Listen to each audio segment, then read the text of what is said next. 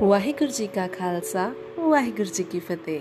ਮੈਂ ਪਰੀ ਹਾਜ਼ਰਾਂ ਜੀ ਲੈ ਕੇ ਤੁਹਾਡਾ ਪੋਡਕਾਸਟ ਆਲ ਅਬਾਊਟ ਸਿੱਖੀਜ਼ਮ ਜਿਵੇਂ ਕਿ ਤੁਸੀਂ ਪਿਛਲੇ ਪੋਡਕਾਸਟ ਦੇ ਵਿੱਚ ਸੁਣਿਆ ਕਿ ਖੇਤੀਬਾੜੀ ਕਰਦਿਆਂ ਗੁਰੂ ਜੀ ਨੇ ਕਈ ਚਮਤਕਾਰ ਦਿਖਾਏ। ਕਾਲੂ ਜੀ ਚਾਹੁੰਦੇ ਸਨ ਕਿ ਉਹਨਾਂ ਦਾ ਪੁੱਤਰ ਖੇਤੀਬਾੜੀ ਦੇ ਵਿੱਚ ਧਿਆਨ ਦੇਵੇ। ਇਸ ਲਈ ਉਹਨਾਂ ਨੇ ਗੁਰੂ ਜੀ ਨੂੰ ਕੁਝ ਬੀਜ ਲਿਆ ਕੇ ਦਿੱਤੇ ਤੇ ਕਿਹਾ ਕਿ ਪੁੱਤਰ ਜੀ, ਜਾਓ ਖੇਤੀਬਾੜੀ ਕਰਕੇ ਆਓ ਤੇ ਫਸਲ ਬੀਜੋ। ਗੁਰੂ ਜੀ ਨੇ ਕੁਝ ਹੀ ਦਿਨਾਂ ਦੇ ਵਿੱਚ ਇੱਕ ਬਹੁਤ ਸੋਹਣੀ ਫਸਲ ਉਗਾਤੀ।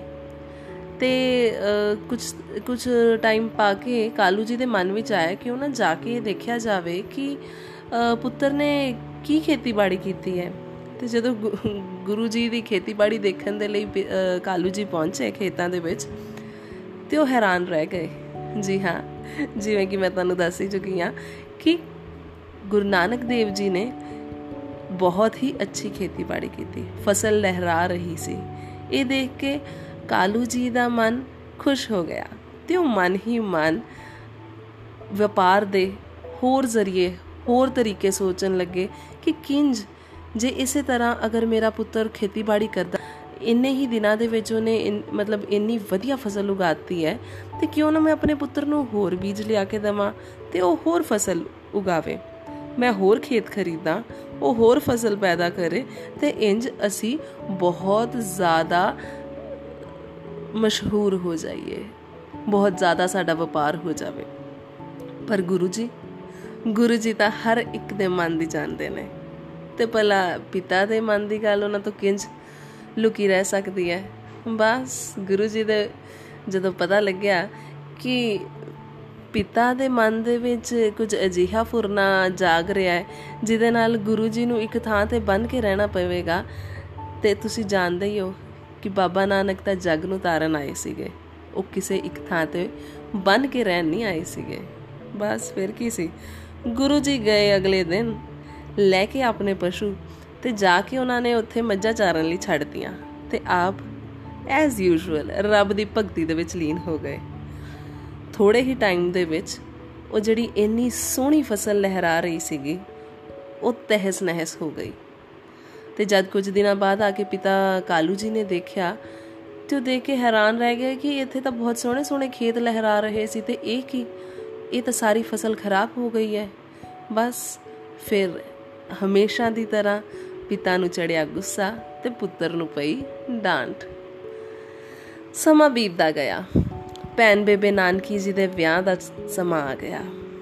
1475 ਈਸਵੀ 1475 ਈਸਵੀ ਨੂੰ ਪੈਨ ਬੇਬੇ ਨਾਨਕੀ ਜੀ ਦਾ ਵਿਆਹ ਸੁਲਤਾਨਪੁਰ ਵਾਸੀ ਜੈਰਾਮ ਜੀ ਨਾਲ ਹੋਇਆ। ਕੁਝ ਸਮਾਂ ਬਾਅਦ ਜਦੋਂ ਕਾਲੂ ਜੀ ਦੇ ਬੁਲਾਨ ਤੇ ਬੇਬੇ ਨਾਨਕੀ ਆਪਣੇ ਮਾਇਕੇ ਆਏ ਤਾਂ ਰਾਏ ਬੁਲਾਰ ਨੇ ਜੈਰਾਮ ਜੀ ਨੂੰ ਬੁਲਾਇਆ ਤੇ ਕਿਹਾ ਕਿ ਤੁਸੀਂ ਗੁਰੂ ਜੀ ਨੂੰ ਆਪਣੇ ਨਾਲ ਲੈ ਜਾਓ। ਕਿਉਂਕਿ ਕਾਲੂ ਜੀ ਹਮੇਸ਼ਾ ਆਪਣੇ ਪੁੱਤਰ ਨੂੰ ਡਾਂਟਦੇ ਰਹਿੰਦੇ ਨੇ ਤੇ ਮੈਨੂੰ ਇਹ ਚੰਗਾ ਨਹੀਂ ਲੱਗਦਾ। ਅੱਗੇ ਮੈਂ ਤੁਹਾਨੂੰ ਪੋਡਕਾਸਟ ਵਿੱਚ ਦੱਸਿਆ ਸੀ, ਤੁਹਾਨੂੰ ਯਾਦ ਹੋਵੇਗਾ ਕਿ ਇੱਕ ਬੇਬੇ ਨਾਨਕੀ ਜੀ ਤੇ ਇੱਕ ਜਿਹੜੇ ਰਾਏ ਬੁਲਾਰ ਸੀਗੇ। ਰਾਏ ਬੁਲਾਰ ਨੇ ਆਪ ਗੁਰੂ ਜੀ ਦੇ ਸਾਖਸ਼ਾਤ ਰੱਬੀ ਰੂਪ ਦੇ ਦਰਸ਼ਨ ਕੀਤੇ ਸੀਗੇ ਤੇ ਉਹ ਇਸ ਗੱਲ ਤੋਂ ਜਾਣੂ ਸੀਗੇ ਕਿ ਗੁਰੂ ਨਾਨਕ ਦੇਵ ਜੀ ਕੋਈ ਆਮ ਮਨੁੱਖ ਨਹੀਂ ਹੈਗੇ। ਕੁਝ ਸਮੇਂ ਬਾਅਦ ਉਹਨਾਂ ਦੇ ਮਾਤਾ-ਪਿਤਾ ਜੀ ਨੇ ਗੁਰੂ ਜੀ ਨੂੰ ਸੁਲਤਾਨਪੁਰ ਭੇਜ ਦਿੱਤਾ ਕਿ ਸ਼ਾਇਦ ਉੱਥੇ ਜਾ ਕੇ ਪੁੱਤਰ ਕਿਸੇ ਕੰਮ ਲੱਗ ਜਾਵੇ। ਉਹਨਾਂ ਦੇ ਜੀਜਾ ਜੀ ਨੇ ਉਹਨਾਂ ਦੀ ਨੌਕਰੀ ਮੋਦੀਖਾਨੇ ਦੇ ਵਿੱਚ ਨਵਾਬ ਦੌਲਤ ਖਾਨ ਦੇ ਕੋਲ ਲਗਵਾ ਦਿੱਤੀ। ਉੱਥੇ ਗੁਰੂ ਜੀ ਹਿਸਾਬ ਕਿਤਾਬ ਦਾ ਕੰਮ ਦੇਖਦੇ ਤੇ ਸੌਦਾ ਤੋਲਿਆ ਕਰਦੇ ਸੀਗੇ। ਅਗਰ ਕੋਈ ਜ਼ਰੂਰਤਮੰਦ ਗੁਰੂ ਜੀ ਦੇ ਕੋਲ ਆ ਜਾਂਦਾ ਤੇ ਗੁਰੂ ਜੀ ਤਾਂ ਪੂਰਾ ਜਗ ਤਾਰ ਦਿੰਦੇ ਨੇ ਤੇ ਫਿਰ ਇੱਕ ਜ਼ਰੂਰਤਮੰਦ ਦੀ ਲੋੜ ਕਿੱਦਾਂ ਨਹੀਂ ਪੂਰੀ ਕਰਨਗੇ? ਗੁਰੂ ਜੀ ਕਦੀ ਵੀ ਕਿਸੇ ਜ਼ਰੂਰਤਮੰਦ ਨੂੰ ਖਾਲੀ ਹੱਥ ਨਹੀਂ ਤੋਰਦੇ ਸਨ। ਮਾਤਾ ਪਿਤਾ ਇਸ ਗੱਲ ਤੋਂ ਬਹੁਤ ਖੁਸ਼ ਸਨ ਕਿ ਹੁਣ ਪੁੱਤਰ ਕੰਮ ਲੱਗ ਗਿਆ। ਮੋਦੀ ਖਾਨੇ ਦੇ ਨਵਾਬ ਜਿਹੜੇ ਸੀਗੇ, ਜੇ ਉਹ ਪੰਜ ਸੇਰ ਅਨਾਜ ਤੋਲਣ ਨੂੰ ਕਹਿੰਦੇ, ਤੇ ਗੁਰੂ ਜੀ ਸਵਾ ਪੰਜ ਸੇਰ ਅਨਾਜ ਤੋਲਦੇ।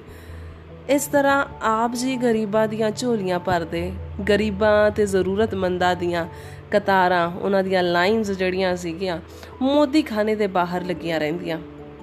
ਗੁਰੂ ਜੀ ਤੇਰਾ ਤੇਰਾ ਕਰਦੇ ਅਨਾਜ ਤੋਲਦੇ ਸੀ। ਤੇ ਆਪ ਜਾਣਦੇ ਹੋ ਕਿ ਉਹ ਪੱਥਰ ਜਿਨ੍ਹਾਂ ਨਾਲ ਗੁਰੂ ਜੀ ਅਨਾਜ ਤੋਲਦੇ ਸੀ, ਉਹ ਸੁਲਤਾਨਪੁਰ ਦੇ ਮੋਦੀਖਾਨੇ ਵਿੱਚ ਅੱਜ ਵੀ ਹਨ। ਤੇ ਉੱਥੇ ਅੱਜਕੱਲ ਗੁਰਦੁਆਰਾ ਸ਼੍ਰੀ ਹੱਟ ਸਾਹਿਬ ਜੀ ਹੈ। ਕੁਝ ਲੋਕਾਂ ਨੇ ਜੈਰਾਮ ਜੀ ਦੇ ਕੋਲ ਚੁਗਲੀ ਕੀਤੀ ਤੇ ਕਿਹਾ ਕਿ ਤੁਹਾਡਾ ਸਾਲਾ ਮੋਦੀਖਾਨੇ ਨੂੰ ਲੁਟਾ ਰਿਹਾ ਹੈ।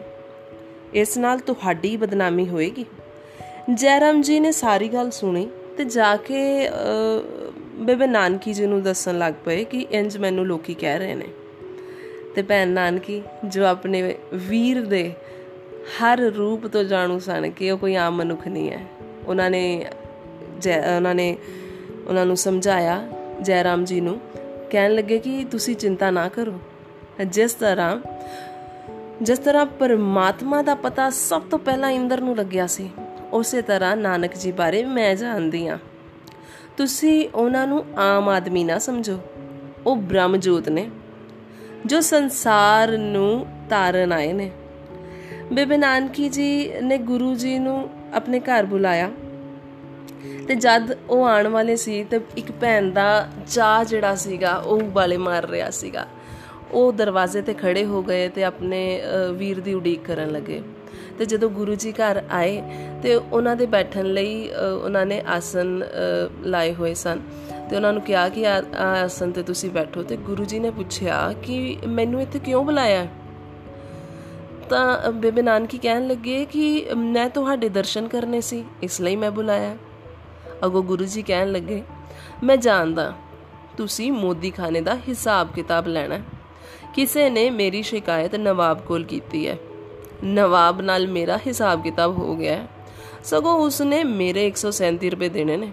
ਹੁਣ ਮੈਂ ਮੋਦੀ ਖਾਨੇ ਦਾ ਕੰਮ ਛੱਡ ਰਿਹਾ ਤੇ ਜਾ ਰਿਹਾ। ਇਹ ਤੁਹਾਡੀ ਤੇ ਮੇਰੀ ਆਖਰੀ ਮੁਲਾਕਾਤ ਹੈ। ਉਸ ਵੇਲੇ ਜੈਰਾਮ ਜੀ ਕਹਿਣ ਲੱਗੇ ਕਿ ਮੈਨੂੰ ਮਾਫ ਕਰ ਦਿਓ। ਗੁਰੂ ਜੀ, ਮੈਂ ਤੁਹਾਡੇ ਬਾਰੇ ਨਹੀਂ ਜਾਣਦਾ ਸੀਗਾ। ਮੈਂ ਤੁਹਾਡੇ ਸੱਚੇ ਰੂਪ ਦੇ ਦਰਸ਼ਨ ਕਰ ਲਏ ਨੇ। ਤੇ ਕਹਿੰਦੇ ਨੇ ਉਸ ਵੇਲੇ ਬਾਲਾ ਜੀ ਨੇ ਬੇਨਤੀ ਕੀਤੀ ਗੁਰੂ ਨਾਨਕ ਦੇਵ ਜੀ ਨੂੰ ਕਿ ਤੁਸੀਂ ਨਾਰਾਜ਼ ਨਾ ਹੋਵੋ ਔਰ ਗੁਰੂ ਜੀ ਨੇ ਆਪਣੇ ਭਾਈ ਬਾਲਾ ਜੀ ਦੀ ਗੱਲ ਸੁਣ ਲਈ ਤੇ ਉਹ ਰੁਕ ਗਏ। ਇਤਿਹਾਸ ਦੇ ਵਿੱਚ ਦਰਜ ਹੈ ਕਿ ਜਾਦੋ ਰਾਓ ਨਾਂ ਦਾ ਇੱਕ ਆਦਮੀ ਸੀਗਾ ਜਿਹੜਾ ਮੋਦੀ ਖਾਨੇ 'ਚ ਕੰਮ ਕਰਦਾ ਸੀਗਾ। ਉਹ ਗੁਰੂ ਜੀ ਨਾਲ ਵੈਰ ਰੱਖਦਾ ਸੀਗਾ। ਤੇ ਮਾਨੀ ਮਨ ਸੋਚਦਾ ਰਹਿੰਦਾ ਸੀ, ਗੁਰੂ ਜੀ ਉਹਨੂੰ ਰਿਸ਼ਵਤ ਨਹੀਂ ਦਿੰਦੇ ਤੇ ਨਾ ਹੀ ਆਪ ਰਿਸ਼ਵਤ ਲੈਂਦੇ ਹਨ। ਉਹ ਗਰੀਬਾਂ ਨੂੰ ਧਨ ਦੌਲਤ ਵੰਡਦੇ ਰਹਿੰਦੇ ਹਨ। ਉਸਨੇ ਜਾ ਕੇ ਮੋਦੀਖਾਨੇ ਦੇ ਮਾਲਕ ਕੋਲ ਇਹ ਸ਼ਿਕਾਇਤ ਕਰ ਦਿੱਤੀ। ਗੁਰੂ ਜੀ ਮੋਦੀਖਾਨਾ ਗਰੀਬਾਂ 'ਚ ਲੁਟਾ ਰਹੇ ਨੇ। ਤੇ ਜਦੋਂ ਮਾਲਿਕ ਨੇ ਇਹ ਗੱਲ ਸੁਣੀ, ਤੇ ਉਹਨੇ ਜਾਦੂ ਰਾਓ ਨੂੰ ਕਿਹਾ ਕਿ ਤੁਸੀਂ 5 ਦਿਨ ਤੱਕ ਗੁਰੂ ਜੀ ਦੇ ਹਿਸਾਬ ਕਿਤਾਬ ਤੇ ਨਜ਼ਰ ਰੱਖਣੀ ਹੈ। ਪਰ, ਜੀ ਹਾਂ, ਸਭ ਨੂੰ ਪਤਾ ਹੈ, ਹਿਸਾਬ ਕਿਤਾਬ ਦੇ ਵਿੱਚ ਕੋਈ ਗੜਬੜ ਨਹੀਂ ਨਿਕਲੀ, ਬਲਕਿ ਮਾਲਕ ਨੇ 321 ਰੁਪਏ ਗੁਰੂ ਜੀ ਨੂੰ ਦੇਣੇ ਸੀ। ਜਦ ਜਾਦਵ ਰਾਓ ਨੇ ਮਾਲਿਕ ਨੂੰ ਦੱਸਿਆ ਕਿ ਗੁਰੂ ਨਾਨਕ ਦੇਵ ਜੀ ਨੂੰ ਤੁਸੀਂ 321 ਰੁਪਏ ਦੇਣੇ ਨੇ, ਤੇ ਹਿਸਾਬ ਕਿਤਾਬ ਦੇ ਵਿੱਚ ਕੋਈ ਗੜਬੜ ਨਹੀਂ ਹੈ, ਮਾਲਿਕ ਨੇ ਖੁਸ਼ ਹੋ ਕੇ ਗੁਰੂ ਨਾਨਕ ਦੇਵ ਜੀ ਨੂੰ 321 ਰੁਪਏ ਦਿੱਤੇ ਤੇ ਨਾਲ ਹੀ 300 ਰੁਪਏ ਹੋਰ ਦਿੱਤੇ। ਔਰ ਜਦ ਇਹ ਗੱਲ ਭੈਣ ਦੇ ਕੰਨਾਂ ਵਿੱਚ ਪਈ ਤੇ ਭੈਣ ਨਾਨਕੀ ਦੀ ਖੁਸ਼ੀ ਦਾ ਟਿਕਾਣਾ ਹੀ ਨਹੀਂ ਰਿਹਾ। ਸਮਾਂ ਆਪਣੀ ਚਾਲ ਚੱਲਦਾ ਰਿਹਾ। ਗੁਰੂ ਜੀ 16 ਸਾਲ ਦੇ ਹੋ ਗਏ। 16 ਸਾਲ ਦੇ ਉੱਤੇ ਹੋਣ ਦੇ ਉਹਨਾਂ ਦਾ ਵਿਆਹ ਪਟਵਾਰੀ ਮੂਲੇ ਦੀ ਧੀ ਸੁਲਖਣੀ ਦੇਵੀ ਜੀ ਦੇ ਨਾਲ ਬਟਾਲੇ ਵਿੱਚ ਹੋਇਆ। ਕੁਝ ਸਮਾਂ ਬਾਅਦ ਜਦ ਗੁਰੂ ਨਾਨਕ ਦੇਵ ਜੀ ਦੇ ਘਰ ਦੋ ਪੁੱਤਰਾਂ ਦਾ ਜਨਮ ਹੋਇਆ। ਉਹਨਾਂ ਦੇ ਨਾਂ ਰੱਖੇ ਗਏ ਲਖਮੀ ਚੰਦ ਤੇ ਸ਼੍ਰੀ ਚੰਦ। ਕਾਫੀ ਸਮਾਂ ਆਪ ਜੀ ਸੁਲਤਾਨਪੁਰ ਦੇ ਵਿੱਚ ਰਹੇ। ਆਖਦੇ ਨੇ ਕਿ ਗੁਰੂ ਜੀ ਸਾਰਾ ਦਿਨ ਮੋਦੀ ਖਾਨੇ ਦਾ ਕੰਮ ਕਰਦੇ, ਉਹਦਾ ਹਿਸਾਬ ਕਿਤਾਬ ਦੇਖਦੇ ਤੇ ਰਾਤ ਦੇ ਸਮੇਂ ਕਾਲੀ ਬੇਈ ਨਦੀ ਵਿੱਚ ਇਸ਼ਨਾਨ ਕਰਦੇ ਤੇ ਬੇਰੀ ਦੇ ਹੇਠਾਂ ਬਹਿ ਕੇ ਰੱਬ ਦੀ ਭਗਤੀ ਵਿੱਚ ਲੀਨ ਹੋ ਜਾਂਦੇ। ਅੱਜਕੱਲ ਸੁਲਤਾਨਪੁਰ ਦਾ ਉਹੀ ਥਾਂ ਬੇਰ ਸਾਹਿਬ ਅਖਵਾਂਦਾ ਹੈ। ਕਹਿੰਦੇ ਨੇ ਕਿ ਗੁਰੂ ਨਾਨਕ ਦੇਵ ਜੀ ਰੋਜ਼ ਦੀ ਤਰ੍ਹਾਂ ਜਦ ਕਾਲੀ ਬੇਈ 'ਚ ਡੁਬਕੀ ਲਗਾਏ, ਲਗਾਈ ਇੱਕ ਦਿਨ, ਤੇ ਦੇਖਦੇ ਹੀ ਦੇਖਦੇ ਉਹ ਅਲੋਪ ਹੋ ਗਏ। ਇਹ ਖਬਰ ਪੂਰੇ ਸੁਲਤਾਨਪੁਰ ਵਿੱਚ ਫੈਲ ਗਈ। ਤੇ ਜਦ ਗੁਰੂ ਜੀ ਬਾਹਰ ਨਾ ਨਿਕਲੇ, ਤੇ ਸਭ ਨੇ ਮੰਨ ਲਿਆ ਕਿ ਗੁਰੂ ਨਾਨਕ ਦੇਵ ਜੀ ਨਦੀ ਦੇ ਵਿੱਚ ਡੁੱਬ ਗਏ ਹਨ। ਪਰ ਭੈਣ ਨਾਨਕੀ, ਜਿਸ ਨੂੰ ਆਪਣੇ ਵੀਰ ਬਾਰੇ ਪੂਰਾ ਪੂਰਾ ਪਤਾ ਸੀਗਾ, ਇਸ ਗੱਲ ਨੂੰ ਮੰਨਣ ਲਈ ਤਿਆਰ ਹੀ ਨਹੀਂ ਹੋਏ। ਉਹ ਜਾਣਦੇ ਸੀਗੇ, ਉਹਨਾਂ ਦਾ ਵੀਰ ਠੀਕ ਹੈ। ਔਰ 3 ਦਿਨ ਬਾਅਦ ਕੁਝ ਅਜੀਹਾ ਹੋਇਆ ਕਿ ਸਭ ਹੈਰਾਨ ਰਹਿ ਗਏ। ਗੁਰੂ ਜੀ ਨਦੀ ਦੇ ਵਿੱਚੋਂ ਬਾਹਰ ਆ ਗਏ ਤੇ ਮੂਲ ਮੰਤਰ ਦਾ ਜਾਪ ਕਰਨ ਲੱਗੇ। ਸੁਲਤਾਨਪੁਰ ਦੇ ਲੋਕ ਆਪ ਜੀ ਨੂੰ ਦੇਖ ਕੇ ਹੈਰਾਨ ਰਹਿ ਗਏ ਕਿ ਕੋਈ ਆਮ ਆਦਮੀ ਜਾਂ ਆਮ ਇਨਸਾਨ ਜਿਹੜਾ ਤਿੰਨ ਦਿਨ ਪਾਣੀ ਦੇ ਵਿੱਚ ਰਹਿ ਕੇ ਜਿੰਦਾ ਨਹੀਂ ਰਹਿ ਸਕਦਾ ਤੇ ਸਮਝ ਗਏ ਕਿ ਗੁਰੂ ਜੀ ਕੋਈ ਆਮ ਇਨਸਾਨ ਨਹੀਂ ਨੇ, ਇਹ ਰੱਬ ਰੂਪ ਨੇ। ਇਤਿਹਾਸ ਵਿੱਚ ਦਰਜ ਹੈ ਕਿ ਗੁਰੂ ਨਾਨਕ ਦੇਵ ਜੀ ਨੇ ਜਪਜੀ ਸਾਹਿਬ ਦੀ ਰਚਨਾ ਬੇਰੀ ਥੱਲੇ ਬਹਿ ਕੇ ਸੁਲਤਾਨਪੁਰ ਦੇ ਵਿੱਚ ਕੀਤੀ ਸੀ। ਇਸ ਘਟਨਾ ਤੋਂ ਬਾਅਦ ਗੁਰੂ ਜੀ ਦਾ ਗ੍ਰਸਤ ਜੀਵਨ ਲਈ ਵਿਰਾਗ ਹੋ ਗਿਆ।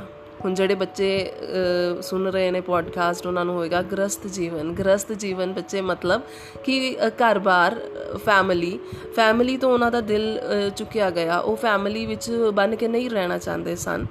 ਉਹ ਪਰਿਵਾਰ 'ਚ ਬਨ ਕੇ ਨਹੀਂ ਰਹਿਣਾ ਚਾਹੁੰਦੇ ਸਨ ਤੇ ਇਸ ਲਈ ਉਹਨਾਂ ਨੇ ਭੈਣ ਨਾਨਕੀ ਨੂੰ ਕਿਹਾ ਕਿ ਹੁਣ ਮੈਨੂੰ ਆਗਿਆ ਦਿਓ ਮੈਂ ਜਾ ਰਿਹਾ।